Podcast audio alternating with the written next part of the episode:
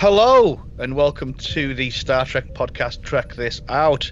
I'm your host Bob and I'm joined by the full ensemble crew this evening. In the house, I'll never say that again, is Andrea. Hello. Hello, we have John. What up? Lin- Lindsay. Hello. And Suckmeister General. Okay. Who? Sucky. Oh, hello. Hi, Sucky. Uh, and on this show, we're reviewing the pilot of Deep Space Nine Emissary, uh, parts one and two. We'll be uh, giving our lights out of five, reading out your feedback to the story, voting for this week's red shirt, and finding out what we're watching next time. But before all that, I'm going to engage the warp drive. Before we crack on, fancy little chin wag. Bit of gossip. Uh, Lindsay, has much been going on in the world of Star Trek? I'll come Um, to you first. Oh, thanks. Um, I think, uh, like many other bits of the world, the world of Star Trek is still slightly off kilter. However, um, I believe they have found a director for Star Trek Prodigy. So, Star Trek Prodigy is the other animated series. Um, it's going to be CG animated, I believe, um, and they have just brought on board the award-winning director and producer Ben Hibon, um, who's apparently famous for something called Codehunters, which I've never heard of. Oh, Hippo. I used to got a skill with Hippo. He's a right. One hand. Um, so he's He's going to direct and co-executive produce and serve as the creative lead of Nickelodeon's all-new animated series Star Trek Prodigy. Oh. So Cool. apparently, I thought I'd seen something of that. So does that mean he's the showrunner, or is he just directing the episodes? well, he seems to be the creative lead, so I think he is he is going to be like in charge of the overall feel of it. So from what I have read, um, it's following a group of lawless teens who expand the Star Trek universe um, and discover a derelict Starfleet ship and use it to search for adventure. Ooh. I feel like this is like the famous five in space, and I kind of love it as a concept. well, we'll find out, won't we? Uh, talking of animated series, we managed to get, via the medium of YouTube, uh, our first look at episode one of um, Lower Decks. I think we've all watched it, haven't we? Thank you to CBS for being kind enough to acknowledge that your international fans exist and that we They might like. have, they must have been listening to you, Lindsay. Um, you know what? but- One episode is better than no episodes, but I quite like the rest of them too, please. The It letter appeared- writing it campaign. appeared very helped. briefly and then disappeared, though. But Ah, well, for people outside of the US, so I don't know. if- Was it entirely intentional that it was released worldwide? I'm not sure, but um, if Well, you got in quick, it. you could see it. Yeah, well, we all caught it, so that was good. It was it was good. I thought it was good. I was pleasantly surprised. And uh, was it was it was it what? Yeah, I think it was what I was expecting, but it had a bit more to it. I think. Yeah. Um, Futurama feel kind of Family Guy thing, but it had a yeah yeah. I definitely felt like Star Trek, which is which is cool on a sort of very different direction than they've ever been on before.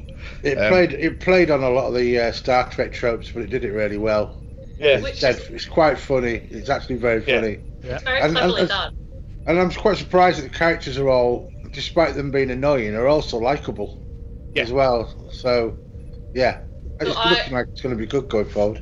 I was tempted to use the Holy Grail as a comparative, uh, which is that I think it has the same kind of respect for the canon that Galaxy Quest does, which is why Galaxy Quest works. It's because the people who have written it know it Mm. and understand and respect the ridiculousness of fandom and of the franchise. Um, and it felt that same level of kind of like care was going on in this episode. I've only seen one episode, who knows what happens next, but I, I enjoyed it. I enjoyed it much more than I thought I might. Yeah, it looked good as well. Looked good. What did you think, Andrea? I think it had a, quite a nice balance of, of sort of the silly and the ridiculous, which you kind of want from that style of animation. Um, but potential for sort of character and plot development, which I think is relatively rare in that genre. Really, if you look at like that type of animation, you've got like sort of if you, you take peak Simpsons, however good it was, there's always that reset, isn't there, where everyone like Yeah. Bart's going to be eternally ten and Lisa's going to be eternally eight, um, and the sort of Seth MacFarlane vehicles as well, like Family Guy and, and American Dad, they they kind of go up to that reset function. Um, so I'm kind of interested to see if they're going to take the story forward, um, which I think will give it a bit more longevity. Really, um, the Easter eggs were nice. That there were a lot of them in there. I think sort of it's probably worth a second watch. Um, a lot of people are talking about like sort of Rick and Morty comparisons. Um, I'm much less familiar with that. I've probably seen a couple of episodes, but I, I can kind of see where people are coming from with that. But I was I, I liked it more than I expected, to be honest. Oh, good. Yeah, no, I think I think I'm, well, I'm definitely the same. Suki, how about you, dude? It's exactly the same as what the everybody else is saying. It, it's it was funny. The characters were well drawn. The they, they came to life on the and I, I do le- I do like the lead character of uh, Mariner, is it? And she, you know, she she just knows what's going on, but she just doesn't care basically, Yeah. and just lets it all uh, just flow over and just she just goes with the flow, and she does her own thing. And I I quite like that sort of character in this sort of show. And uh, so yeah, I'm quite happy to see more more of these uh, episodes. Yeah. Now, the one thing I did like is the um, the way they portrayed, you know, the the high decks. You know, they're all like chiseled jocks and knobheads, basically. Uh, and you know, like proper stereotypical. I'm in command. Um, and that was I, I did like that, and it made because it made the, the the sort of the lower deck people quite you know a bit more lovable and that kind of thing. But yeah, I'm looking forward to it. I hope they bring it out in the UK ASAP, or they have another little leaky on the internet. That'd be lovely. Leak a leak a week. That's what hashtag a leak a week, maybe. But yeah, Well, yeah. so and yeah, you know what? Positive. So hopefully we get it, and we may get it as a dump, or we may get it on a weekly basis. But no doubt you will hear us chatting Yeah. more about it should we get access. Don't talk to me about dumps, Lindsay. I've just had to clean one up, and it was, I was horrible. Gonna, I was going to say, Lindsay, you, you fed him that one. Yeah. as soon as you mentioned it, I could see his little mind working. Oh, we should be know. We should know that. that one makes it even worse, to be honest, John. So I, I think we should just kind of gloss over that. Anyway, Yeah. yes, I'm gonna I'm gonna put a trailer in for the for the episode we are reviewing, which is Deep Space Nine pilot emissary. At the edge of the universe, when the future is in peril, Got Cardassians on our back doorstep. one man faces an impossible mission I will do the job I've been ordered to do, sir. to protect a defenseless space station. I don't believe the Federation has any business being here. command an untested crew, and to relive a deadly encounter. will disarm your weapons. Next time on Star Trek Deep Space Nine. Oh, what an exciting trailer that was! Oh, uh, you're listening to Trek This Out, and we are reviewing the Star Trek Deep Space Nine episode pilot, even uh, Emissary Parts One and Two. Um, I'm going to come to everyone for your first thoughts. When did you first see it? That kind of thing. Let's get a vibe going. Suki, I'm going to come to you first. Yes, I I do remember watching this back in the day when it uh, when they were showing it on BBC Two, I think it was, and I did I enjoyed it, but remember my my uh, my opinion of DS9 is that I it's a it was a good show, but it's just something that did not interest me at all. Right, and I watched the first season of it, and then I just fell the wayside. I couldn't be bothered. Now watching this again, right, and I watched it twice in the last few days, and I was just thinking to myself, I should have continued with this show because it has got some great characters, fantastic storyline by the looks of it, you know, and with the religious overtones as well. And I'm thinking I should have stayed stuck with it. So I'm going to say this was a really, really good pilot episode, best one out of the ones that we've reviewed so far on this on a uh, Trek This Out. I think we've done them all now, haven't we? Apart from We the have- original. We haven't done Voyager. Oh, Or, done uh, the Voyager yeah, we haven't done Voyager. We've done Or TNG, even uh, or original series. Ah, well, there you go. That's cool. Uh, Andrea, I'll come to you next. What did, did you remember this when it came out, or what's your what's your vibe? Well, not really. I, I sort of watched DS9 for a while, and then I think, to be honest, I think it was kind of it was that airing on BBC Two at a point where like other things in life were like drawing us out of the house at, at that time of the evening, um, whether it was sort of part-time jobs or um, young men or or pubs or, or whatever and, and I kind of lost and in the same way I lost off with Voyager I kind of lost off with Deep Space Nine and I kind of have sort of mixed memories of it um, and I think the, there were elements of it at the time that I, I found a bit sort of plodding and I could never get into all of that kind of mystical sort of spiritual element of it um, so I sort of have I have quite vague memories of, of Deep Space Nine and I think what I've seen of it I probably have seen quite a lot of it out of order um, Yeah. which probably makes it make less sense Um, I get the impression that it would be much better to watch it in order. Um, and I put this on the poll because I've kind of I've got to the end of, of Next Generation, um, and it was like where should me rewatch go next? And so many Star Trek fans like speak so highly uh, of Deep Space Nine. I, I feel like what am I missing? Um, so I, I, I did want to give it another go. Um, I would have happily rewatched Voyager next, but um, I'm, I'm I'm up to about episode ten now of series one. Um, and I'm, thoroughly enjoying it to be honest much more than than i expected. I think series one's got a really nice it almost feels like mystery of the week rather than kind of it's got a, a sort of detective feel i think. Oh, no. seems to be yeah there, there's some kind of sort of mysterious event or some something to solve every week which i'm quite enjoying. Um and, and I think the other thing that struck us really hard was I, I seem to remember as, as a teenage girl, I, I quite fancied Dr. Bashir. and I'm watching him now and I want to hit him with a stick. He's like just like a desperate puppy. It's like, what did you see in him? I mean, he's quite a good looking guy, but like, it's like, no, you just smell of desperate. Um, I know, but, but it's just a good-looking guy. I think that's all you saw, Andrea. he, I it's it gets just like, better. it's like, you were just like, no. he gets you- better. you- It's when it, when him and Miles of uh, when O'Brien and O'Brien become like bros. Uh, they have a bromance. and That's when they both he becomes a lot more lovable. So, um, he nearly got sacked, you know. Um, they they nearly got shot of him at the end of season one because he annoyed everybody. Um, so yeah, luckily they kept him in because I really think he's a great character eventually. Um, so positive. Just, I'm just Yeah. asking Andrew. You know, like you're, you're saying, like it's just like an episode of the week sort of thing, a mystery of the week or whatever. But because this show is sort of remembered as the one of the shows that started the whole story in season-long arcs. Is there any of that in them first ten episodes or not? Yeah, I think Oh, I think the way they've done it is that the character development, like it's almost like people are getting their episode to kind of get you familiar with the crew and things like. And it was really nice to see like someone like O'Brien, who was like criminally underused in Next Generation, like get his own episode where he's like actually like doing things, um, and not just kind of hovering around the transporter like respond to hails now and again. Um, and I think they have done quite a good job of kind of building up those characters. Um, and I think that it it starts in the, the sort of pilot, which we'll, we'll kind of talk about. Yeah. But it just it's got this nice sort of like what's the mystery this week, and then the kind of revealing bits of character through that. Um, and it feels much more like an ensemble. Um, and, a, and a big ensemble rather than you know focusing on on a smaller group of characters uh, and then maybe having little lead offs. I think from the get go, it's very much it's about the group, which is quite nice. I think. the big the big arcs start like basically come later on, like season five and six and on from there, like big big arcs. But the beauty of DS9 is, like Andrea's saying, you have a big ensemble of cast that get their own bit of time.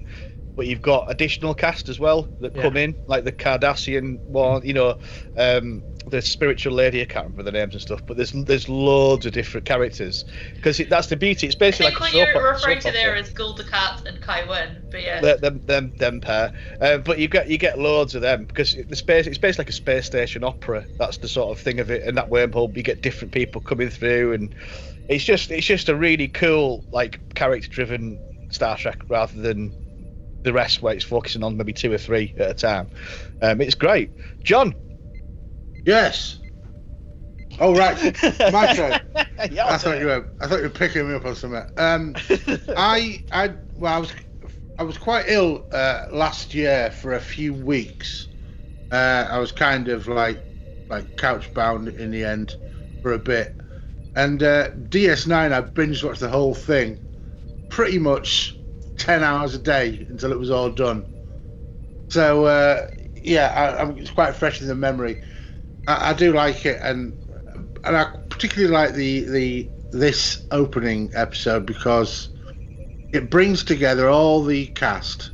You see it happening right in front of you, and they're all very.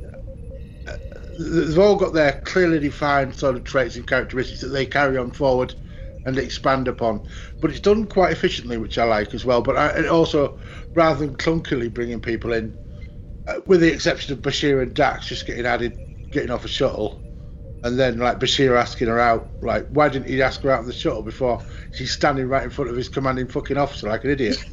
but there are, and the, the spiritual side of the of the thing is the bit that annoys me. It's when is when Star Trek gets a little bit soft focus about things, and um, and I understand what they were trying to do. Um, but I, I I felt it went on a bit much that part, uh, and it could have like it, it took up like best part of an episode, on and off, uh, and it, it was a bit of a chill on. Uh, DS9 is quality though. It um, it gets a bit it gets a bit samey towards the end, um, but it's it's it's one of the one of the better Star Treks, and, and this is an example of a good opening. In fact, if not the best one we've had so far. Yeah, no, no, I concur there. Lindsay, Yeah, so uh, I agree with most of what everybody said. Um, for me personally, I've struggled with DS9 a bit. I think, like, I like most of, as you're totally right that it is an ensemble than any other Star Trek, I think. Um, and I like most of those characters, which is a good start. But there's none of them that I particularly side with straight away. Like there was there was none of them that I was like, oh, I really want like you know what's like I, like I'm really rooting for you and I can't wait to find No. out what happens to you next. not Kai Winn then. I was assuming.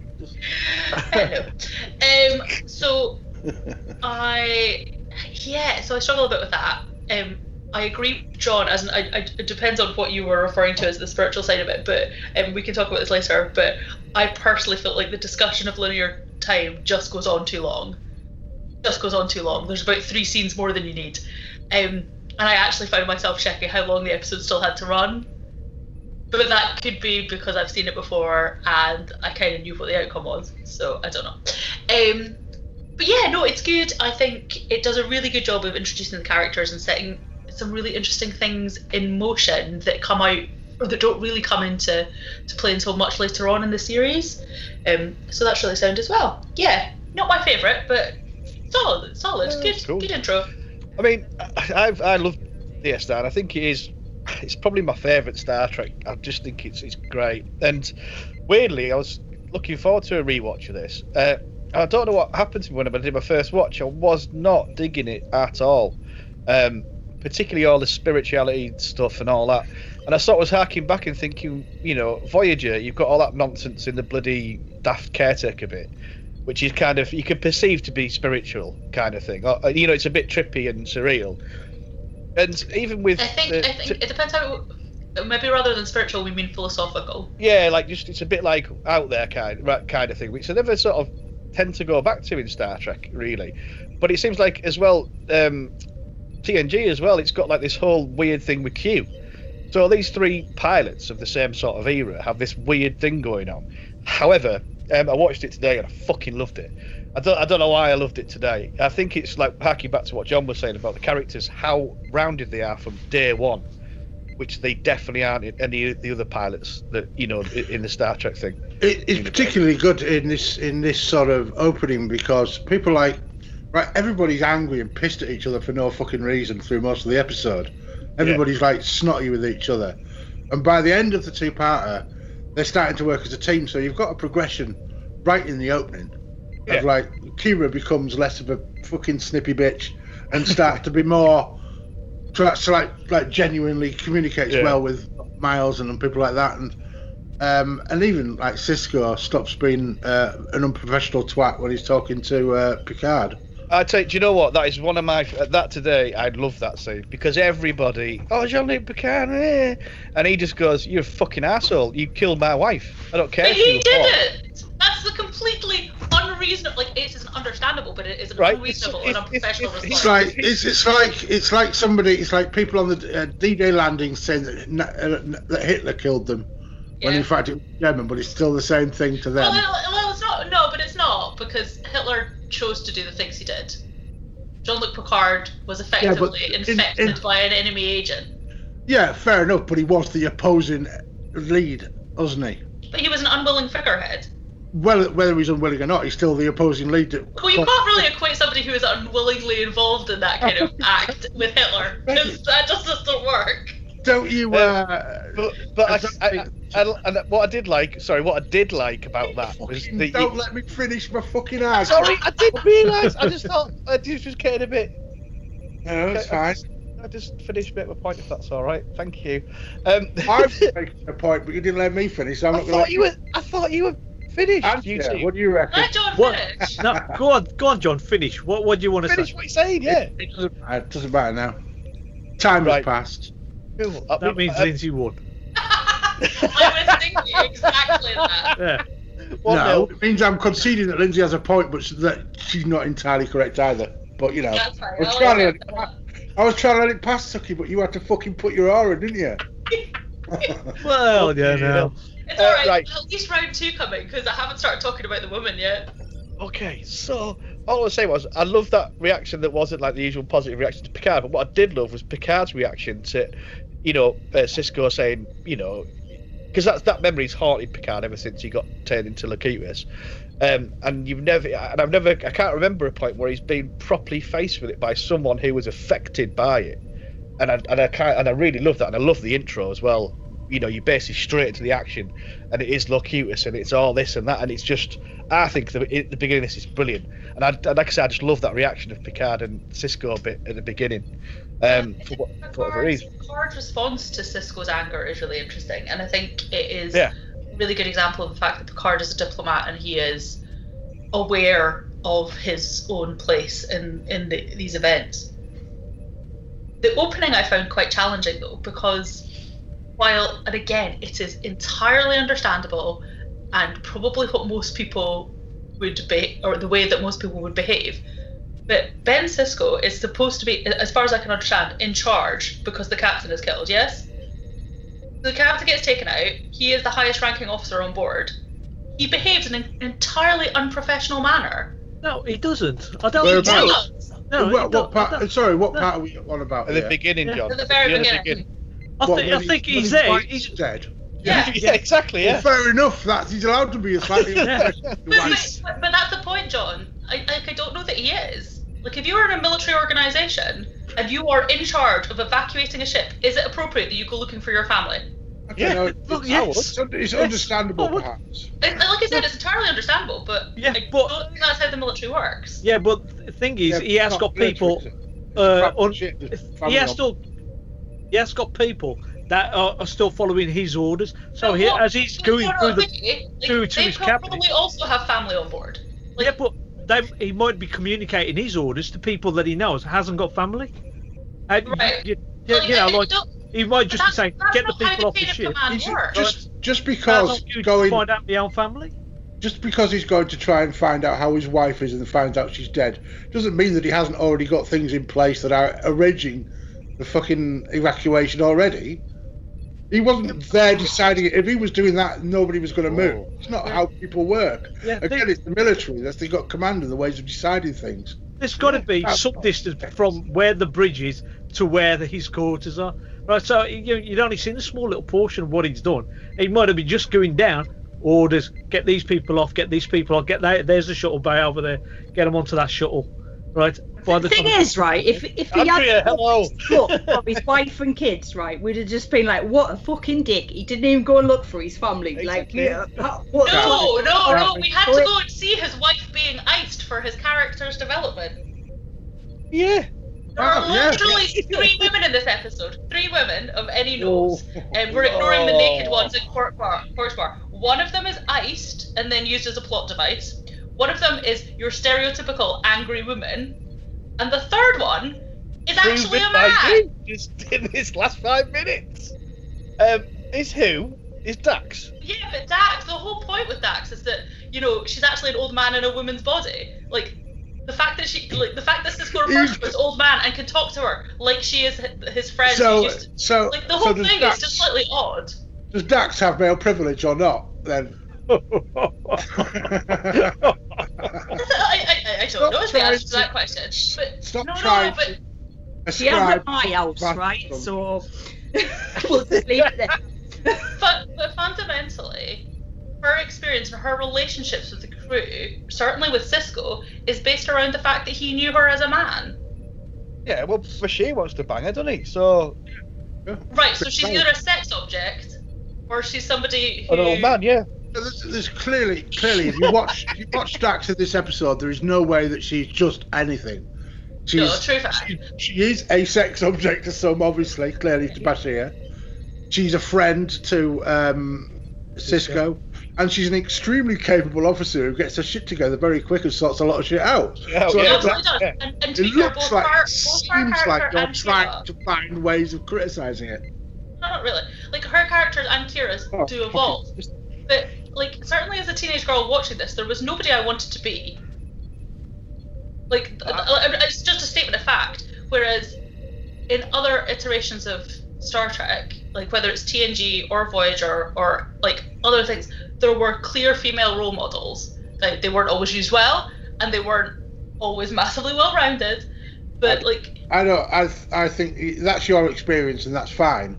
But I think you're misinterpreting what Dax and Kira are in terms of role models. Kira's Yeah, amazing. evolved. She's Yeah, kick-ass. Kira was great. Well, no, she's a completely unreasonable bitch in most of this episode. Yeah, but she, the way she's been brought up and the Is there way she's had to live under the life of the There's no context to it. to be at all. fair, I also think Kira is a better, better um, version of what they tried to do with Tasha Yar.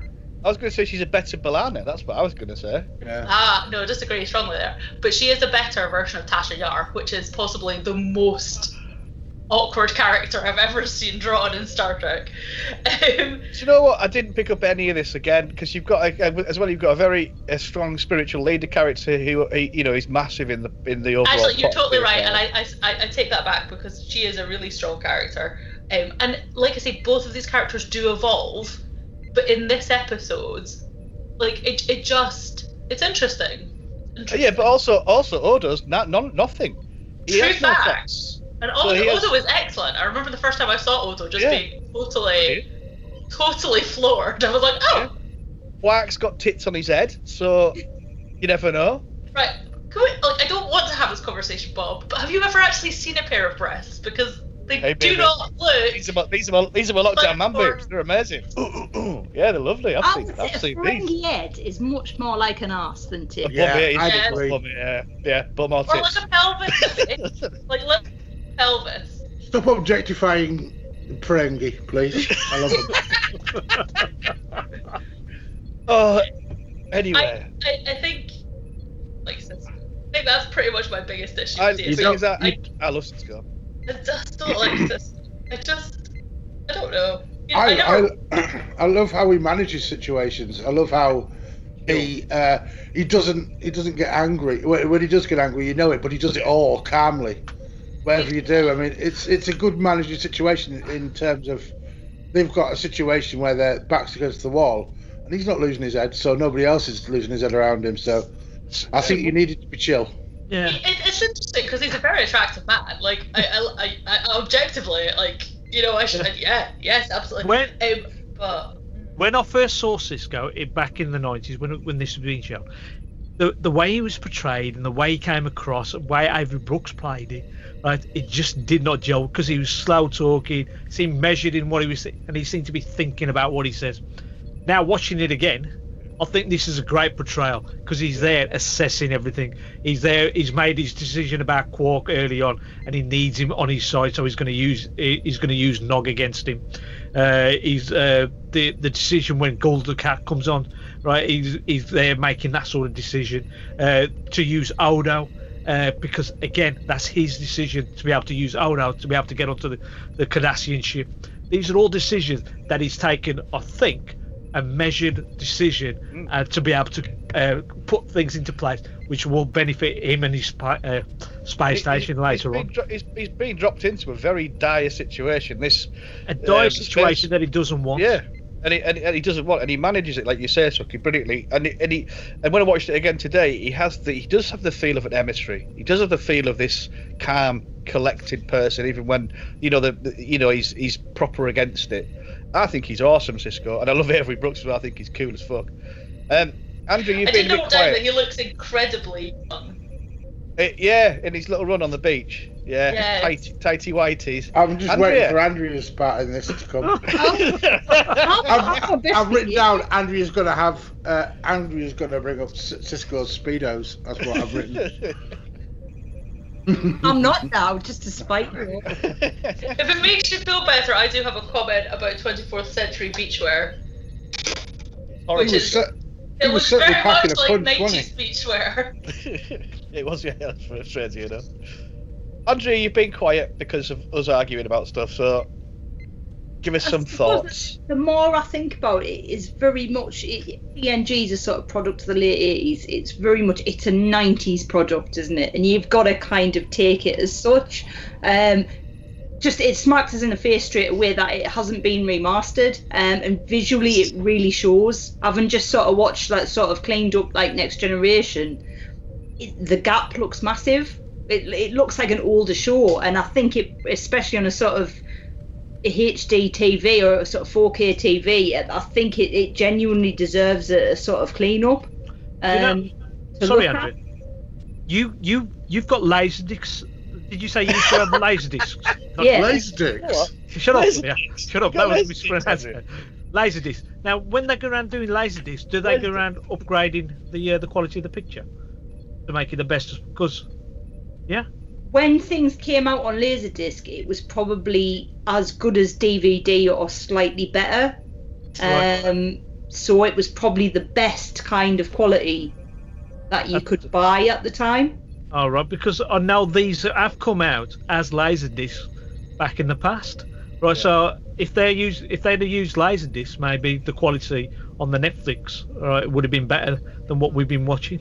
Right, because uh, as as Andrea says, the quality is absolutely dire. The, the- you could there's the whole scene where Sisko is trying to get his wife out from underneath all the wreckage, and then a bit later on, where all the these phantom characters all turn up, trying to uh, say that he hasn't moved on, and you got the flickering flames in the background. It just blurred everything together, and it just looked really, really crap on a big telly base. I, mean, it would be amazing if the if they did do this. I, I, funny enough, I was on um, Spotlight podcast uh, last weekend. It's not out You yet. know, you call me a podcast whore, and you seem to be on every single podcast going.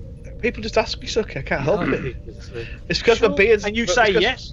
Because my beard's nearing your greatness. That's why. So I'm replacing you as It's the not- not even. Better, actually. I Not know, even it's nowhere close. near. Not I'm even Nowhere jealous, near.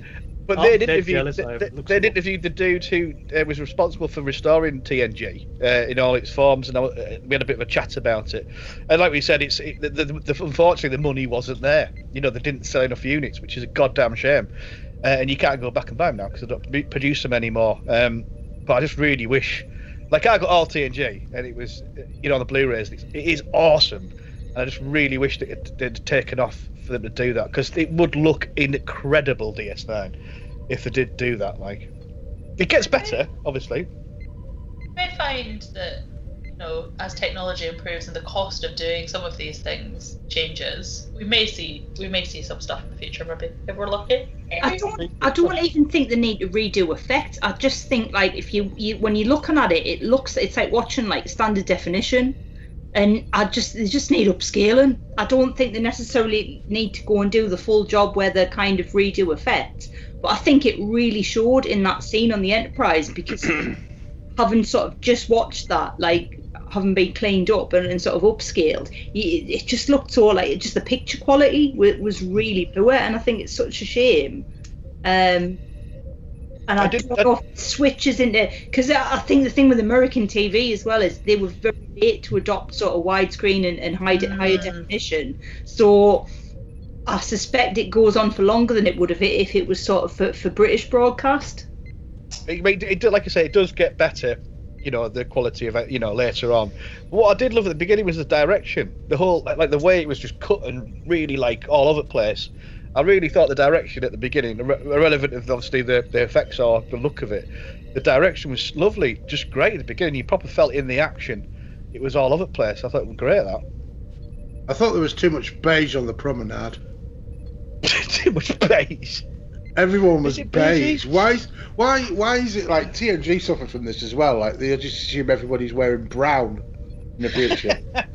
What's There is a lot of brown clothing, I think. Yeah, it's a little bit. You either get your big, your big bright colours of Starfleet, or you get done, dull Well, stuff. Presumably that was partly to do with making sure your principal characters pop on screen. Um, Even O- Odo wore brown, didn't he as well?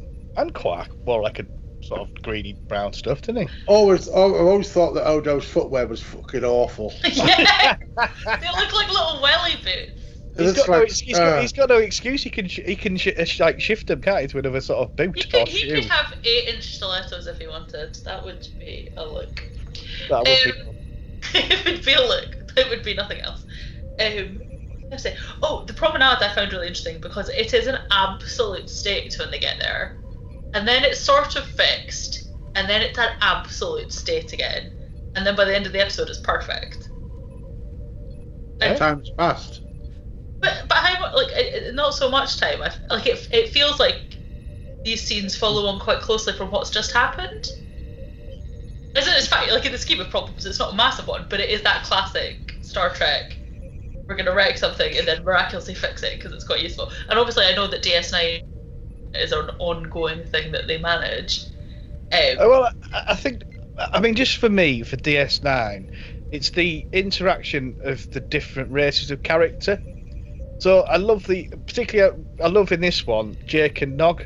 Species, not race. Species, sorry, yeah, species, John. Um, is the fact that they're that human, human or whatever, and um, Ferengi should never be mates, and all this, and it's looked frowned upon by everyone really because they just think Nog's going to be horrible from you know day one.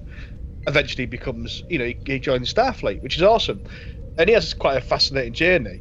But I, love the fact that, that, that how they deal with that on DS9, this integration of different um, species, species. I got it right then, didn't I, John? Yeah, cool. Um, it, it, I, I, I thought it was just a nice little thing, It- but it probably annoyed me at the time because just daft kids fucking around and that. But I really picked up on it this time, and I think that's that's a massive testament to DS9 as a show. And I, th- and, and and with Star Trek, that's what it sort of. That's his message, isn't it? Everyone gets on, and it's all done. Uh, I, I guess I is do, I guess I do suffer with the, the fact that a lot of the species are very kind of one dimensional. The Cardassians are all like that. The Ferengi are all like that, with very few exceptions. but the exceptions that- are brilliant. No, but have- yeah, but there should, I think there should be more more exceptions rather than fewer. Yeah. And to be fair, like in the main cast, there there are a number of exceptions. So like, um, uh, Garak is an exception to the Cardassian rule. Twilly is Trixie. He's not outright evil. He's awesome, Gareth. Garak is an excellent character. I love him. He's Yeah.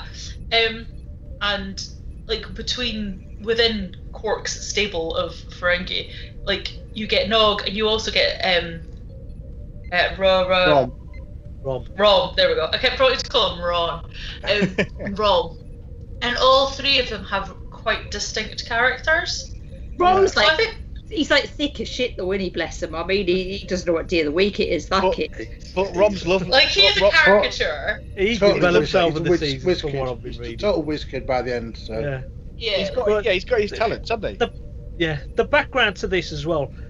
Remember, TNG was a, a, a thing that was created by Gene Roddenberry, where people got were always getting going to get get along. There was hardly much conflict between the main characters. Now, when DS9 was being pitched, they did say they wanted some conflict between the characters because it just becomes samey, and you Yeah. just don't have that much uh, scope for more drama. But with the, the, the conflict between the Bajorans, the Cardassians, uh, Odo trying to find out he- what what uh, sort of species he's what he was, and then you got all the thing that was happening with Sisko, and there was conflict there, and that created for more drama, and that was the whole thing with DS9 was to, not just having a universe, a, a, a Starfleet basically, where everybody got along. This was a small space station where everybody did most of the time got along, but there was Well, going to be that- the odd that was conflict here. that was a there. fl- that was a frustration as as you know people like Michael Piller and Rick Ber- Ber- Berman got more power, Yeah. you know, in the Star Trek universe. The frustration of again being frustrated by Gene Roddenberry, you know, because of his anyway. Um, it didn't because because it because they it had to have conflict. It had to have that to make it entertaining. It's it, it was designed to be like a space opera, you know, or soap opera kind of feel, and it was character conflict, and that's what D- DS9 is based on until about season five, and they sort of go out a bit more on the Defiant, and it becomes a bit more Star Trekky, if you like. So Um, fundamentally, this comes up like in the opening credits. So I love the music. The music is excellent. I like the fact that it's quite different from TNG. They're clearly doing a different thing. But even the opening credits, like how you make a beautiful and interesting credit run when you're not passing by anomalies hmm. and doing interesting things because you're just kind of sat there because you're a space station. Is it like, and I, I've never really thought about it until I was watching it this time. But there is an intrinsic challenge there, and I, I think DS9 does it incredibly well. But I can understand concerns and apprehensions that some Star Trek fans might have had when they went out and said, "Oh, we're going to do a station," because you have removed a lot of the classic standard episodes or the options for the classic standard episodes. Like you can't do like everybody goes down to a planet, or people go down to a planet and this thing happens, or somebody visits another sh- like or like there are less of those that are which which is why it's, transfers. whi- which is why people you know not not necessarily hate it but it, it's like like it's pro- like it's my favorite series of Star Trek because of that difference and the conflict in Oh, the characters. and I think it's very well considered now, but I'm sure, as with all Star I thi- Trek seasons, when the, when it mm, launches, of course. a lot of fans are like, bah, bah, bah, bah, bah, bah. I, I- I think if Well, you, if we've seen that it highlighted recently, haven't we? I can't think what you're possibly talking about, Do you know what? I, I'd heard during the week that Kurtzman had been sacked Again! again. has he been sacked again? And season four's been cancelled. Um, Oh, Lower that's a Decks perfect didn't stay. season three. Uh, Oh, for fuck's sake! I was going to say, so the so the premise of this obviously is that Starfleet take over the space station, which the, which the Cardassians have had for the last fifty years, and been the horrible, you know, to the Bajorans. Um, and obviously, it's- it's- Okay, What are they I called? know that Picard pronounces Bajor in a slightly different fashion to lots of other people, but I have Oh. never heard them called the Bajoran. Bajorans, isn't it? What are they called? Bajorans. Bajorans. Bajorans. It's, that- it's my accent. Sorry. I Really? think, No. I think it's No, really. it's I not. think you it's. can't, I you can't, bl- you can't blame your idiocy on an accent, Bob. Yeah. no, it's I not. think it, I think it's really offensive when people take the piss out of people's accents, Lindsay. Um. So anyway. Yeah, yeah. Talk about that. Well, Let's yeah, we'll talk talk about about, that Doctor Who and your delightful. um, but you've got that. Are that's a very, date? well, very anyway, very simple premise, and it's the what what the beauty of DS, DS9 is. It's the wormhole, not necessarily the plot about these you know these people and the linear time people and all that. And obviously that is a bigger butthole in the sky. the butthole in the sky is you know because it just opens up everything. You know, so it's, Oh my thanks for saying that one up, John. Um, All right. But it does. It, it it opens up a whole new world, um, a whole new quadrant, if you like, uh, and it, that's what makes it fascinating because you have all these just loads of different characters that we've not seen before in the general series. But I do love the emissary part of um, of Sisko's journey, and the fact it is healing for him as well. Because it's again, it's it's a bit like with Q trying to prove humanity aren't a load of bastards and trying to explain to non-linear uh, entities how it works, and they find he's caught in that moment where his wife is dead, and it gives him some kind of what's the word like some kind of Catharsis. well, yeah catharsis or closure on um, on that thing in his life, and then it's nice when he goes back and sees Picard. Uh, I mean, I think that carries on from there.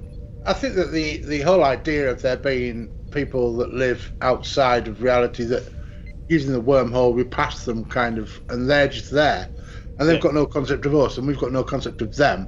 Yeah. That's really interesting and quite quite a quite a well-known sci- sci-fi trope.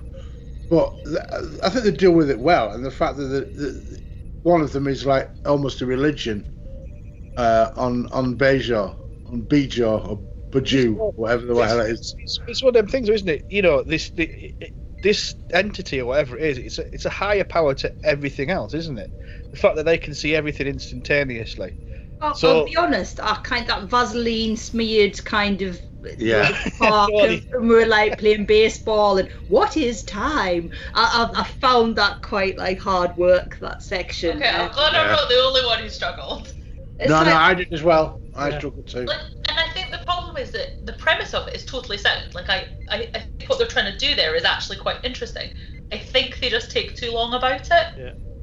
It, it frustrated me, like, because they're saying, well, obviously, clearly the aliens don't understand linear time, and the way that Sisko is explaining it is like, no, just say the words that will get it resolved. You can probably tell them what it is in a really decent way within a couple of sentences. You don't want to start talk, talking about fucking love and. It, yeah, but it's, Oh. a, it's about his journey, isn't it? That's the thing of it. Oh, like, whether you like it or not. The practicalities are that you could have just told them, he could have been a lot more succinct about what linear time was and how it and the whole idea of consequence and cause and effect. he, he's found him in a, himself in a place where he can revisit his past. Right, so he's probably decided he's going to utilize that experience to be able to explain things to these uh, alien creatures. So maybe that's why he's taking his time, so he's got more time with Jennifer, more time with young Jake, maybe more time on whatever Yeah. the the space station ship was that got destroyed. I think my, my issue with that was though he'd obviously like carried this around and hadn't moved on in all that time, and then he kind of he goes into the, the Vaseline smeared kind of baseball world and has a little chat about what time is with, with someone who looks like his wife but isn't his wife, and then we're meant to think oh he's all fixed now so the series can start and he's not going to have all of this baggage, and I don't know because I don't know that the rest of it well enough. I don't. Is that going to be something that's repeated, or is it Oh, like yeah. yeah, he's dealt with it now? Yeah. No, it's well. that- I'm- no, it no. carries on for all of it. Yeah, it's, so it's, to do, to do, it's constantly to do with him being the emissary because if he didn't get that status or he didn't go down that journey, it would not have been beneficial to him. But it would have, you know, but but Bajua would have been uh, like absolutely fucking fucked. It'd have been a civil war, wouldn't it? And that's that's what brings it all together is this whole concept, um, which So they here, explore. here is, I think, where I struggle with Sisko's character, because he is the embodiment of what captains in Star Trek traditionally are, which is that they are the linchpin and the savior. I like one of the reasons that I like Voyager is that Janeway is fallible and gets it wrong and is shown to be human, and like that's true of Picard and lots of too. But I think it really struck me with Voyager. Um, and and Sisko is as well, but because he is the emissary, it is this level of deification that I just He's- find slightly odd. Like He's, o- particularly, he's OP, isn't he? He's overpowered in this. But he's, he's, he's, but he doesn't. He, he never used it for anything, and it, and it's not necessarily a power. It's a power over. He doesn't a want it now, does he? And that's the other thing as well. He, he doesn't Well, want has it, it. and he and he wants to use it to, to make everything better. You know, that's the whole point of him being there, and that's that's his device. is so he's a is the benevolent god. Like the, the, the thing is, like it, it's yeah, it just it all rings. Like I, I find the the the religious elements of this quite interesting. I just I find it quite challenging that the the, commander, the the captain equivalent in this series, is is given this mantle of like Yeah, it's, he's, yeah. he's also he's also he's a captain, but he's also got the equivalency of a, po- a papacy, isn't he? Really? yeah, and it Uh, just makes me It's just like, a little bit much. And I would that. quite like Starfleet to like have a little chat amongst themselves and be like, "This is clearly a bit weird. I don't know that we're very comfortable with this. It Maybe we should right. put though. like It somebody out- else in charge." It, it Why- turns out that they can't though. A Well, why, fact. why do you think the the creatures chose him instead of uh, Dax? Because they both went at the same time. Both seem to be experiencing the same sort of thing. He'd already been chosen before. He'd been chosen. Yes, By that, yeah. He'd been chosen by this this orb that is not orb shaped. Annoyingly. But Dax also has an experience with the orb. It's Yes. Very true, very true, No, John. but- It's not orb shaped. It's But a very plot device, but she also has an experience with it. Well, the reason the reason for to answer your question, Suki, is you'll find out at the end of the I've- season. yeah, I've, season I've actually read seven. what happened. I, I know so exactly. that's that's the reason why because it's Yeah. it's predestination bullshit and uh, you know Well, and like, you can kind of argue predestination when you're dealing with a character who lives outside time. But the, I don't know, I just, it, it, it, it just all feels a little It's- much.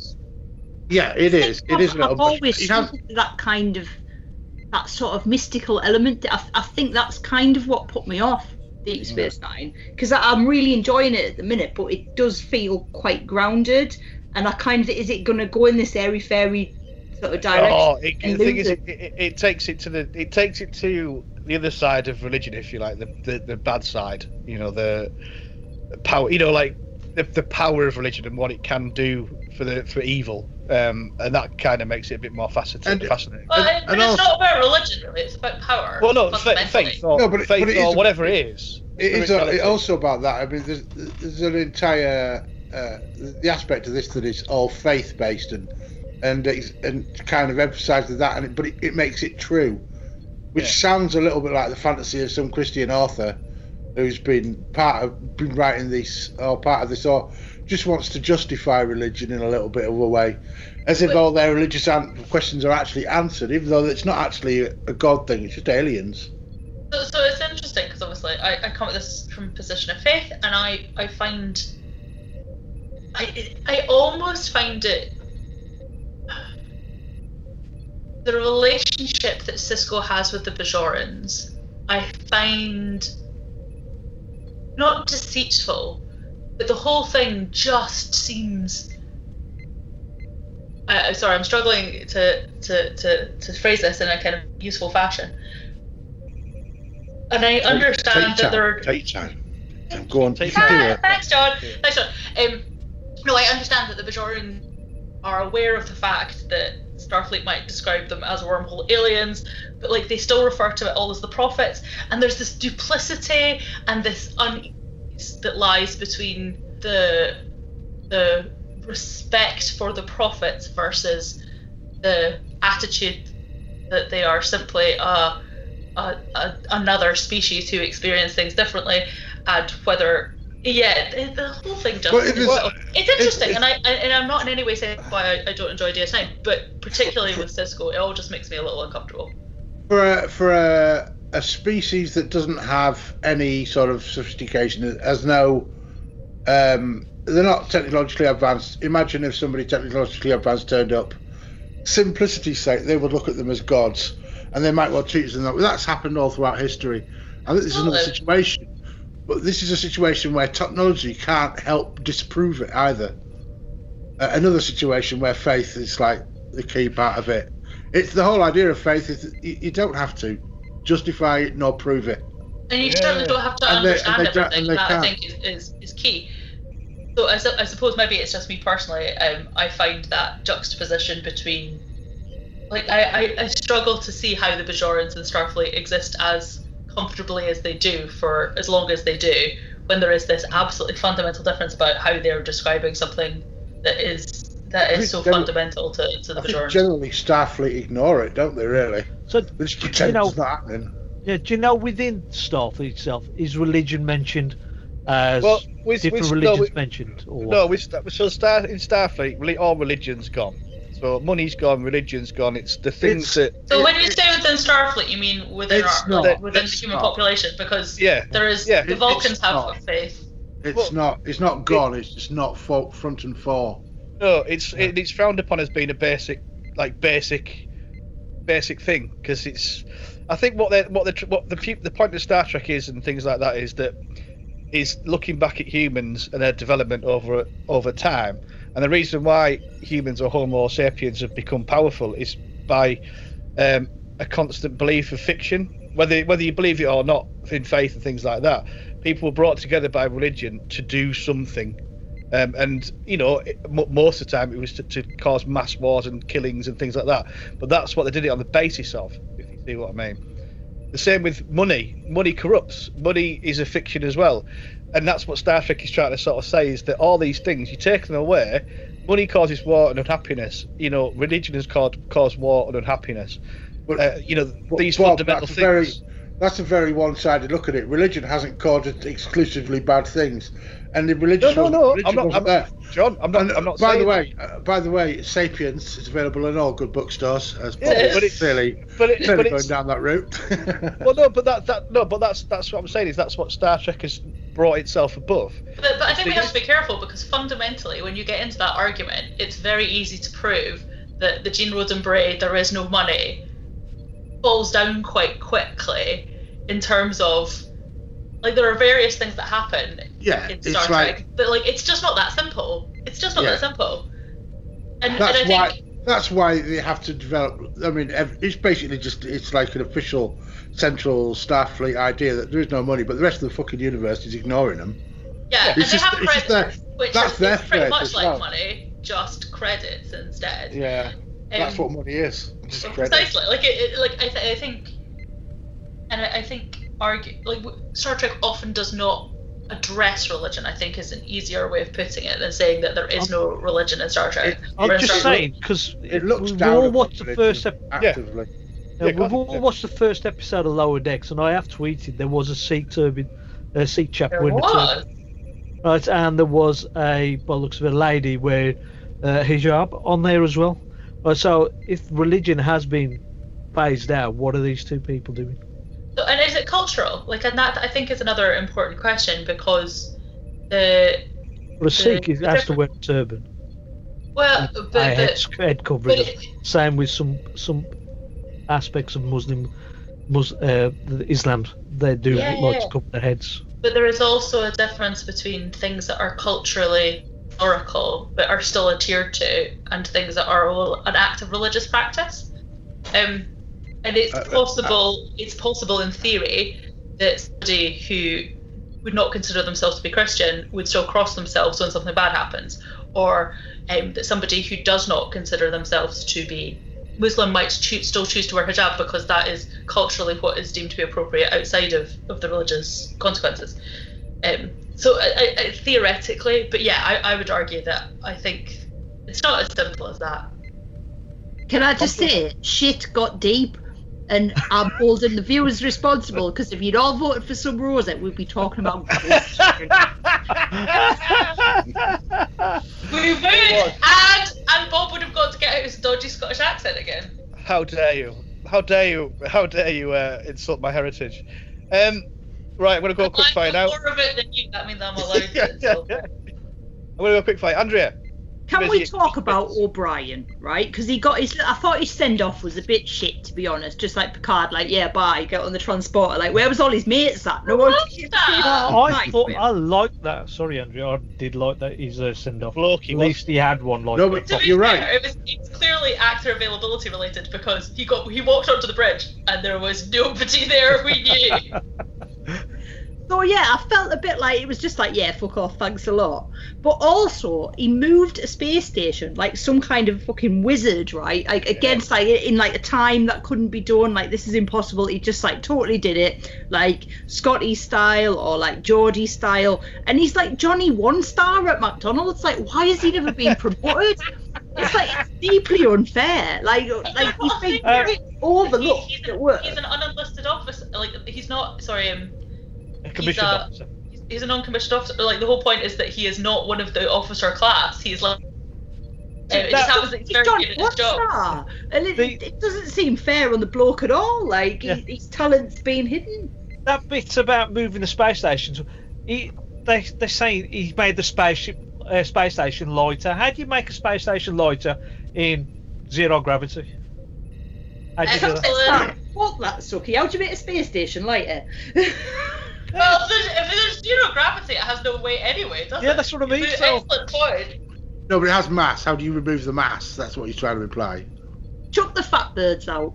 Yes, basically that's it. Did you see any fat birds though? There was none. No, because they're all been Oh, guys, Oh, you're me. man. What about the fat? That's you could, harsh. You could, there's uh, you could, you could chug off the fat blokes as well. That's all I'm saying. I just want to know- I we can't get rid of rid those. That was my first accident as galactic leader. Okay, Andrea, the, Andrea, much left in the tank. Much left in the tank, Andrea. Um, I've re- I really like Cardassians because they're proper dry, sarcastic bastards. Um, I, I think they they're a, a baddie who kind of deserved a bit more time, um, and I'm pleased that they got it.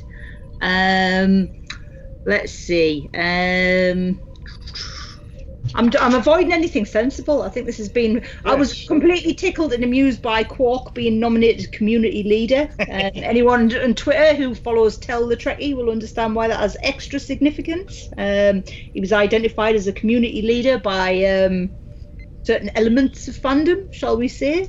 Um, drop him a follow if you don't. Um, I think that's all of my nonsensible comments exhausted. I still Have haven't got any- mentioned. I still haven't mentioned '90s beachwear either. No. Did that tight nineties.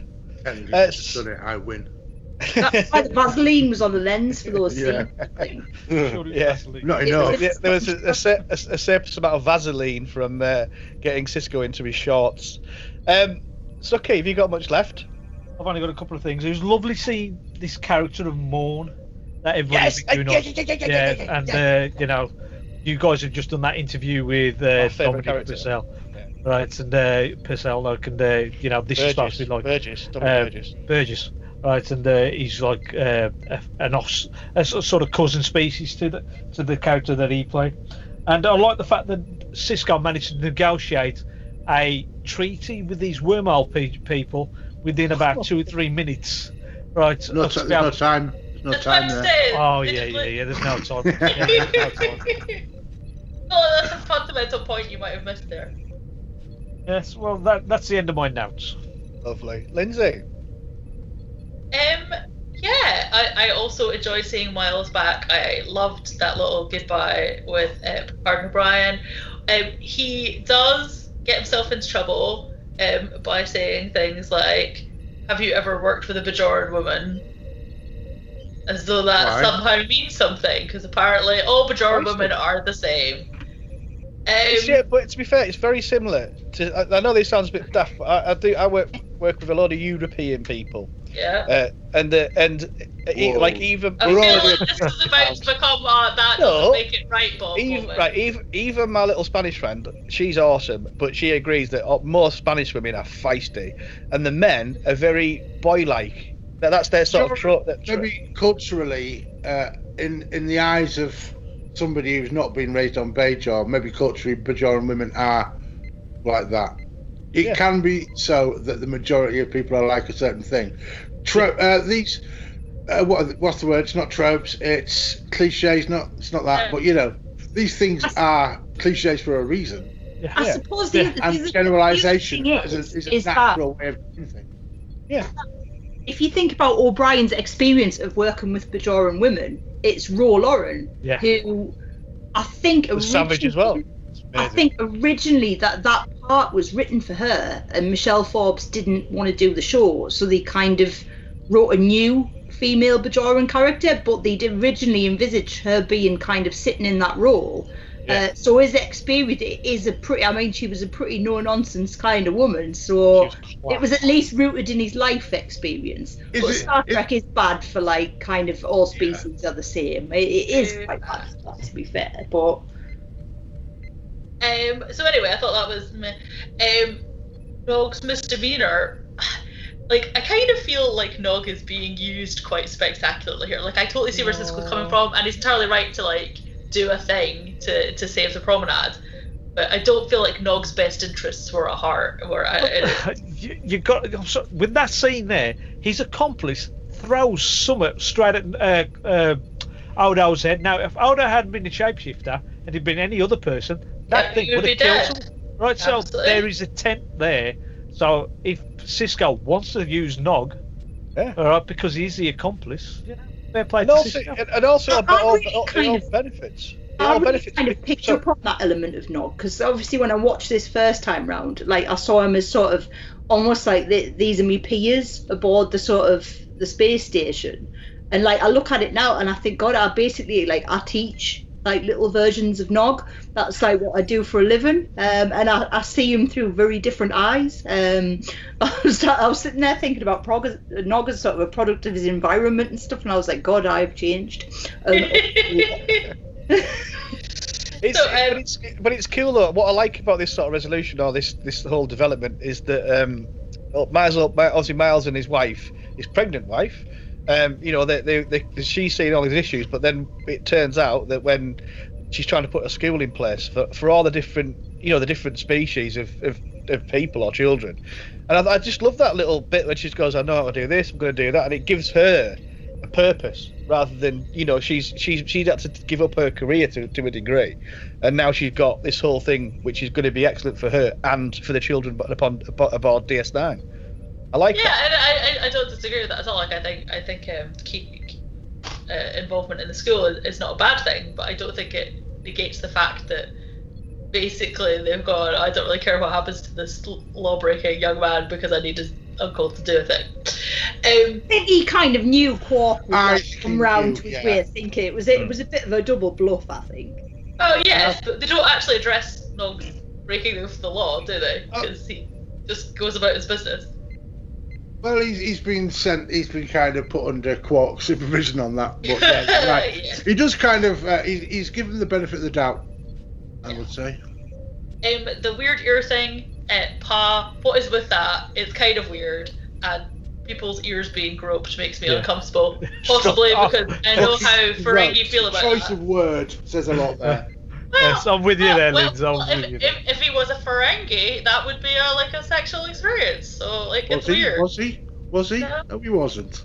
Yes, I know, but like, I just I don't like people like groping He's bits of not- other people's anatomy without permission. Yeah. Here we go. We're not we're not going down rape gate again. No. You got much no, no, left, we're not. We're not. I just I like it. It's just weird. It's just weird. Um, and also, I'm, I I have a horrible feeling that it doesn't happen all that often after this point. It's just like one of those weird things. Um, Bashir is both my favorite and also awful. He is really very awful. He gets better, I think, but uh, in He's this awesome. episode, He he gets is. a lot better. He's just. Yeah. I really want him to get his leg over at some point because, like, I just feel like he's so like desperate. Like, he must be like Quark's best customer because he's just like anything with a pulse. I think, to be honest, he's just like such a like eager little puppy. I mean, he he needs to get some at some point, surely. I thought Awesome. I, I think I don't I think don't he does that he- actually. No, I don't think he he does. does. Yeah. um, cool. Have you got much left, Wow. Lindsay? Yeah, no, no, yeah, uh, one or two bits. But I just want to say he's like an unsuccessful Captain Jack. Like it's it's just slightly sad. um, Captain Jack shagged everything, and Julian wants to shag everything. Yeah. yeah, but he doesn't manage. He hits on everything and gets nowhere. Whereas Jack, everybody seems to respond quite. uh, right, can we have a conversation about the crazy surgeon get-up that we see when Dax is getting the symbiote? Um, uh, symbiote. Uh, um, it's the same stuff that we see in the TNG with like the crazy red outfits and the red rubber gloves. Um, and I just don't really understand it. And I would like to note that, as far as I'm aware, the Doctor and Voyager never feels the need to put on this crazy garb in order to perform any kind of surgery. Um, the Cardassians are excellent bad guys. That's very much. Uh, that's very much a Lindsay comment, isn't it? I don't think any any of us have commented much, to add to that one. The, the I'm gonna be honest, like I wouldn't like want that creepy fucking worm thing shoved in me. Like no way. Like Dax loves- I mean, Dax there's, loves it, there's like it's a king too far even for me to be quite Is true. that you, Like, what, it- is that euphemistic? Creepy- a creepy worm. It's not happening. Like some, it's like something that would be a popular video in parts of Japan. I think. Oh no! The, oh, um, yeah. What I was going to say was the Is it guy. another Pornhub category? Is that what it is? right. I was going to say the guy on the bench uh, who's who's getting the tr- the, the the creepy worm. Curzon. Um, Yeah. yeah, Curzon. Says on Dax, He look he looks like either the guy in Twin Dilemma, the old dude in Twin Dilemma. I can't remember his name, or the angry pants man in the Vengeance of Varos on uh, of Doctor Who. That's what he reminded me of. Anyway, I'll that's get completely that. irrelevant. Yeah, I can. I can actually see that. Yeah. Anyway, completely irrelevant to this conversation. Carry I'm on, just gonna move on. If the volume of Odo, like this, is, if from recollection, this is something I kind of struggle with all the way through DS9. Like the physical volume Odo is made of seems to change quite readily. Oh, How much Odo is condenser? there? Or, like Oh, but when he turns to liquid, like when he turns to his natural state, he does not always seem to be the same size. He's in in a bucket. Yeah, it's like. Uh, Sometimes Go in a bucket. I've I've got two. Head, I've got. I've got two head canons for that one. It's Okay. either he he can change his density, Which Oh. is possible. Or he uh, part of him exists in other dimensions when he changes shape. I like it. That's exciting. I like both of those. I will take possibly Pure head canon. Pure head canon. Um, I love the fact that so many plots are seeded in this episode, like Odo chatting about the fact that he was found in uh, near uh, the Denorios Belt and he doesn't know anything about his people, which obviously we come back to at a later date. Um, there is a Bajoran with like the most awful Foundation tide line in the last scene at the promenade. Like it is shocking. He's just walking across the background, but I couldn't miss it. There's like this foundation, like right along his jaw. It's grim. Um, so Jake reappears at the end and is super glad to see his dad. But at what point did NMD tell him what was happening and who was looking after him? He's disappeared for quite a lot of this episode. Just saying. Um, It's a fucking TV show. They're not going to show everything, are they? No, I know. He's a big like, boy. You don't need a He's a big. big boy. but, but Yeah. There's like, enough just- speed boy. officers around. You remember the segment of him playing like 20 minutes of him playing fucking video games? Oh. No, but I just imagine, like, if you were sitting alone in your scabby quarters because your dad had told you to stay there, and then all of a sudden the station I, starts. lo- I, I, moving. what, what- what I did love about that scene is you've got a fucking cushion. What more do you want, you whingy little shit? Yeah. um, you got much more left, Linz? Much more left? no, no, I think that's about it. Um, John? Um, I do like when Odo insults Quark by saying he's all the character references of a politician. Thought that was very fucking cutting. Yeah. Um, and Sisko on the beach did a Michael Jackson impression at one point. I saw. Is that right? Ow! Um, it's true, isn't it? Yeah. Um, Did anybody else and- feel like the the the there was a it felt very dubbed when they were on the beach? Oh yeah, yeah. It looked like it was windier than, it, Yeah, than we were hearing. Yeah. Yeah, it just like it felt like he'd recorded it in a sound booth, which he Yeah. probably had. Oh, and uh, what was the other one I've got to do? Yeah, when the Enterprise leaves, we get a lovely little crossover theme between the uh, Yes. next gen that switches over to DS9 and kind of like a handover in action musically as well. So that was really nice. Really like As that I say, we get to see, uh, we get to meet everybody, and we get to pretty much know their motivations, which is all you need for a character to set them off on a series. Um, duh, duh, duh, duh, duh, and I think that's pretty much fucking it. Lovely. Well, I think I've had my bit as well. So let's put some lights on this. How many lights you see? Four lights! I asked how many lights you see. Lights out of five, people. Let's get some lights on it. I'm going to come to you first, Suki. Yes, well, I, as it says, I did enjoy it. I think it's the best of the pilots that we've w- reviewed so far. I can't remember. I think I review, put about seven, seven for these, but I'm going to go a bit higher with this, and it's eight because Uh, it's quite. out of five. Lights out of five. Lights out oh, of five. Yeah. So I've done that, mate. I've done that. Yeah. I've done that. Four then, four out of five. Four lights out of five. Yeah, four lights out of five. Andrea. I'm going to give it a four. I think the first, there's elements of that first kind of part that are weaker. I think it kind of picks up pace in the second part. Um, but I think judging it as a pilot compared to others, um, I think it was quite well done. I think if I kind of take out the the, the Vaseline smeared what is time bits um, that, that kind of let it down, I, I think overall I did enjoy it, and I've watched another eight episodes since, so it must have done something right. So I'm going for a four. Excellent. Um, John. Yeah, it was uh, it was good enough to make me want to keep watching, and I've only just done the bloody rewatch, so it's it's obviously of a good enough quality. So I'm going to say four lights out of five. Oh, Lindsay. Um, yeah, I think it's a good pilot. I don't think it's better than pilot, but I do think it's good. Um, so I'm gonna go with three and a half. Three and a half lights.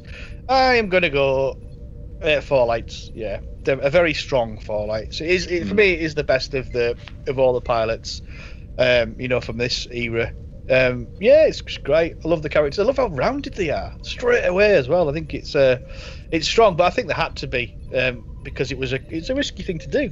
It's completely different Star Trek to a degree. So yeah, So such a lot of cast that they're Yeah. giving plenty of time to. I think it's yeah, it's quite a. They knew they had plenty of time to, to, to like. This is the difference between a ten season arc and a twenty whatever. They, they knew they'd had time to to make, take everybody's story and make it happen. Yeah. So It And I, like I would, I would argue that not all of them are rounded, but that's okay because I know that there is space for them to go going Yeah, forward. but I mean, they, they kick on straight away, kind of thing. From I know there's obviously development, but they, you see them. You know, if you watch all of the series, you can go back and watch this and say, "Oh yeah, I can see, I can see them." Whereas sometimes you go back and you can't necessarily see the characters they're going to be, kind of thing. But again, it's all development and stuff in it. But anyway, it's just good and enough of what we think. Let's find out what you think in listeners' feedback. Well, let's find out what you think in listeners' feedback. I'm going to come to you first, John Boy. Uh, Shep's Deep Dive says I went from TNG to Voyager and didn't watch DS9 until only a few years back. I was ho- hoping they did a remastered version like they did with TNG. Anyway, the pilot blew away all the others. It's full on emotional roller coaster. It's a fantastic backstory and characters. Just hope they polish it up for our 4K TVs in the future. Top show. Cheers, Sheps. Cheers, Sheps. Um, Andrea. We've got David Kitchen um, from Twitter who says easily the best pilot episode for a Trek series. Using Wolf 359 as a backdrop was genius. From the start, DS9 feels like a real place with plenty of directions for the series to go in. Characters are interesting and feel new and different, and a great sci fi story as well. Trek at peak. We, uh, it's okay. We've got Rob Chapman, and he's put awesome pilot. Love how gritty and dark this is compared to what came before. Instantly fell in love with the character of Major Kira and her feisty and take no bullshit attitude. Cheers, Rob. Cheers. He paused, Uh, but he still said it. Yeah. yeah, he, should I swear or not? Um, Lindsay. Bog off. Um, okay, so I have uh, feedback from Darren Pickles. Um, this is the best Star Trek pilot episode. The characters are really strong and well defined. The cast is outstanding. I loved the opening scene set at Wolf 359. It was great seeing it straight together. it was fascinating seeing the animosity that Sisko has for Picard at the beginning. Then at the end, you see Sisko's experience on DS9 and with the Prophets has changed him. 10 out of 10. Can you tell that DS9 is my favourite Trek show? much. We got Bruce Wayne at NL underscore dark underscore knight on Twitter. Hi, Bruce. Um, that said, oh, oh, sorry, here we go. I, I missed you. Uh, a short one this week, uh, as the bat is on retreat. oh, bless him. On holiday, I presume. Hope you're having a good one, Bruce. Uh, I will confess, bias as DS9 is my favourite of all the Star Trek flavours, and not just because of Dax. Most pilot episodes tend to be weaker uh, as they're introducing new characters, environment, story, and arcs. That said, emissary, the emissary episode started DS9 better than most uh, and hinted at some wider and more interesting storylines to come. Great characters, a new waypoint location, and promise of an unknown distant quadrant on their doorstep. Love the episodes. Four lights, the end. Thank you. Uh, back to you, Andrea. Um, we've got Steve Smith. I think this is this. Yeah, this one's from Twitter. Um, I watched the episode again yesterday. One of my faves. DS9 was my favourite of the Trek series when I was younger. I just felt the storyline and cast were the most balanced of the ones I had seen. Plus, the Defiant was awesome. Lovely. Um, and John. Craig Stimson. Quite like Emissary, though at time the whole time is linear gets a touch repetitive. Introduction to characters in the station is good, as well as the whole Sisko as Prophet. A very different feel to TNG when it came out, and definitely the start of something exciting. Cheers, Craig. Cheers, Craig. And Lindsay, little last one. Yeah, so uh, Jane, ugh, Jane Gregory has uh, chipped in saying, Craig, uh, sorry. Craig's chipped in in response to Craig saying, I love Deep Space Nine, loved, loved Sisko. That's fair enough. Well, I've got I've got one here from at Luff D on Twitter. He says my friend is visiting. We are watching this episode now. Uh, she also testifies that I'm not posh. Well, Deb, Deb, Deb, Deb, who is riding a motorbike right now? That's outside my house. This this is. Oh, gotta that's remember, very- I, like, I, I live in the, the the rough part of town. sounds like a Good. powerful a powerful hog. Um, so Deb, it um, yeah, it'll be like a shitty little pit bike thing that shouldn't be on the road. Well, Deb, we're going to find out how posh you are. Deb has sent us some audio feedback uh, that I'm going to insert right now.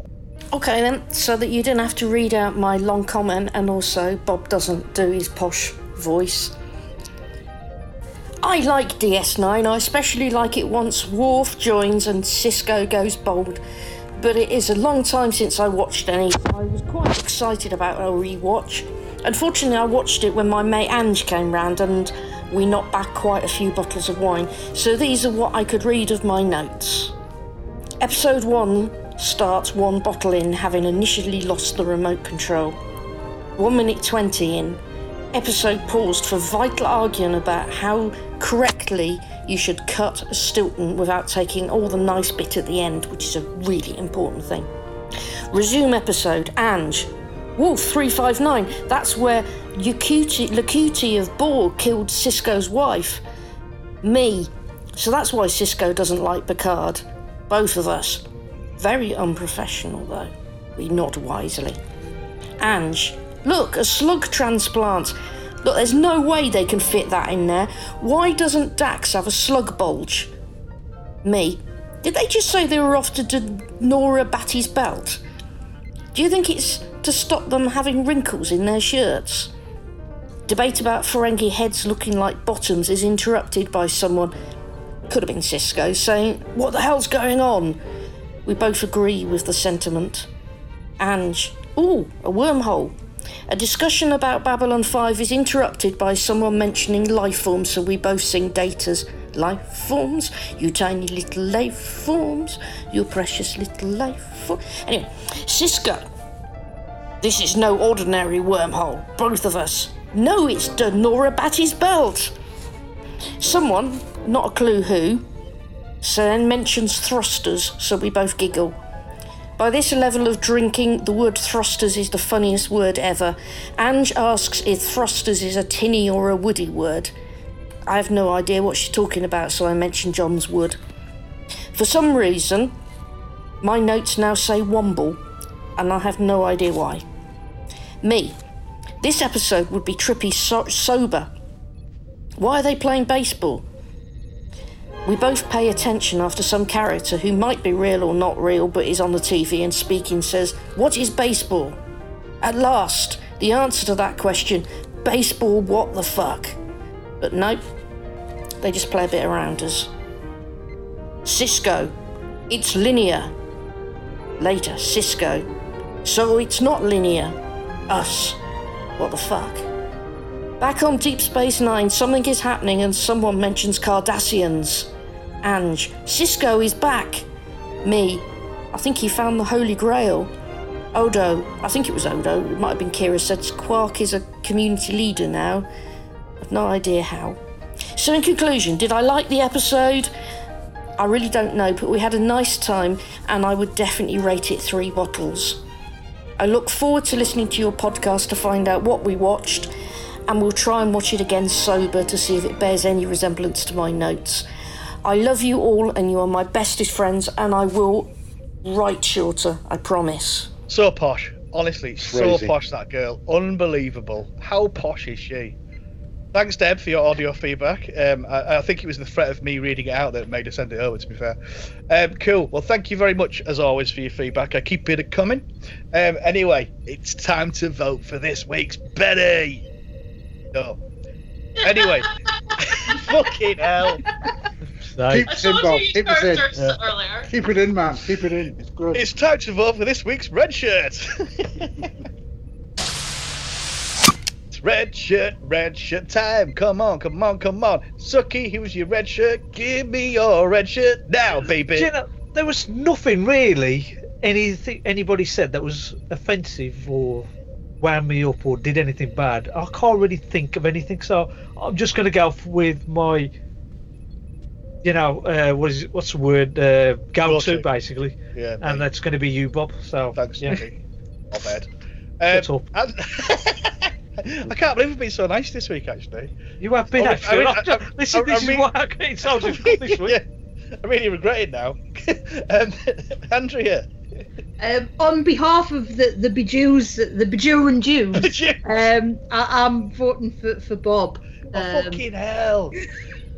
Bajurans, what is Bajurans? It's the same, it's not that far off. Oh, what would you call the thing that sits at the bottom of your face and beard? Beard. It's, you call it his Jew, wouldn't he? Sure. oh, fucking. Well, yeah, whatever. so you are actually perfectly capable of pronouncing the syllable jaw. So I said beard. Bajoran. Anyway. Beard. I don't have a jaw, I've got a beard. Okay. Um, so me. Thanks, Andrea. Uh, John. Uh, likewise, I didn't find anybody particularly offensive this week, except you called Suki a knobhead, Bob. So fuck it, it's you. Fucking hell. Thanks, John. Uh, Lindsay. Well, let's just make it a full house, shall we? Bob. Thanks very much. Why? Uh, why your, you what's your reasoning? Um, Because you used a dodgy accent on another podcast, and I found it deeply offensive. It's not dodgy whatsoever. That was a proper, full-on Scottish accent. It wasn't even me anyway. It was Jamie Crimmins. Just wait, through. wait for him to say that he is half Scottish or something. He's about to say it in a, any minute now. As justification. I'm very Celtic, John. That's Yes, all I'll say. that's it. I Very was going to say Celtic, my ass. Celtic. I am fucking Irish and Scottish. Look at the You- beard, man. Where are you You're going to mate? come out as a Bajuran though. You might as well. You might as I've been, well. I've been meaning to tell you something, guys. Uh, right, cool. Oh, so it's God. Uh, I, I, this is the only point of me voting. Um, I was going to vote for myself. Fucking five. Uh, go on then. How are you going to kill me, bastards? I think we Uh, should throw him into the wormhole without a ship or a spaceship. And Right. he could be bored Uh, to death by the people who don't understand time. Yeah, that, that his his job is to ex- explain linear time to non-time creatures Yeah. for the entirety of Well, the remainder of existence. Anyway, I tell you what I'll do, guys. I'm gonna go there and open up a pub. Fucking will never fall time, will they? So there you go. Uh, uh, who's winning now? Not you. I think that's is those skimpy speedos. That's you you might- as well. you might also have to call the bar the Moon Bar because there'll be fuck all atmosphere because there'll be nobody else there. Fucking great. Just No, me on my because- the prophets will manifest themselves as all of Bob's favourite people. So we'll be sitting at the bar with Morn, and it'll be fine. Won't really be there, but Literally, Bob in a pub surrounded by Bob as his customers. I'm, All of that.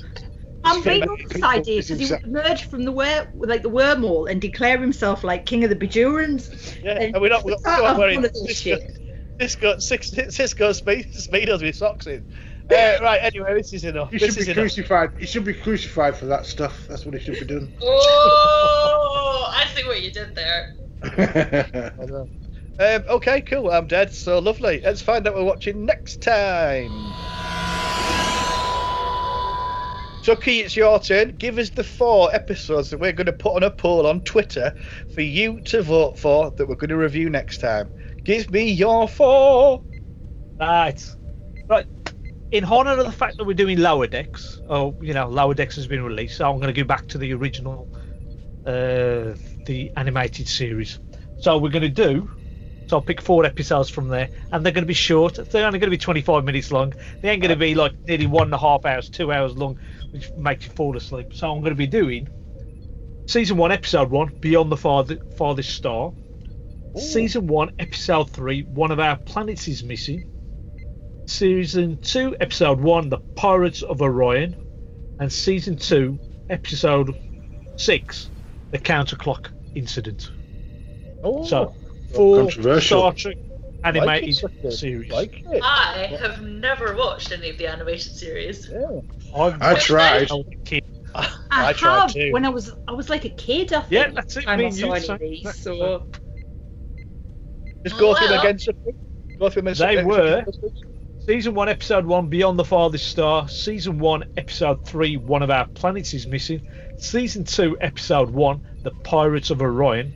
Season 2, Episode 6, The Counterclock Incident. Now, se- Season 1's about 16 episodes, and Season 2's only 6 episodes. So, they're- Shit. I f- well, I, I, I feel like we should be like, I, I feel like it should be season one, episode one, because I'm a bit of a cl- like, oh, it's gonna upset me if I haven't Well, seen it's, any of it's the not up to you, Lindsay. It's another I know, one. but I'm just expressing my opinion. I'm allowed to You express can my watch opinion. it, You can watch the slow, really boring thing, but it's cool that we're going to be reviewing it. It gives us an excuse. So that's going on. That'll be going on Twitter probably tonight. Um, it'll be on for five days, and then that's what we'll be reviewing next time. So thank You you, might very have- much. You might have to point out as well. Uh, no, sorry, I thought we'd done. Shit. Sorry, no, carry on, Bob. It's all right, John. Um, it's too early. Premature. Um, so yeah, so that's it. Thank you very much for listening. Thank you guys for joining me as always, and we'll uh, speak to you next time. Bye-bye. Bye. Bye. Bye. Captain's log supplemental. When we were in the time vortex, something appears to have changed the present as we know it. No one aboard recognizes Mr. Spock. Who's he, Jim? I don't know what's going on, but the first officer of this ship will be treated with respect. Captain, I assure you no one has ever treated me otherwise. Who are you? Oh, I thought sure you'd know Thelin by now, Jim. He's been your first officer for five years. The wife was killed in a shuttle accident at Lunaport on her way home to Earth. Ambassador Sarek has not remarried. The son. What was his name and age when he died? Spock, age 7. I wish to visit the planet Vulcan. 30 Vulcan years past.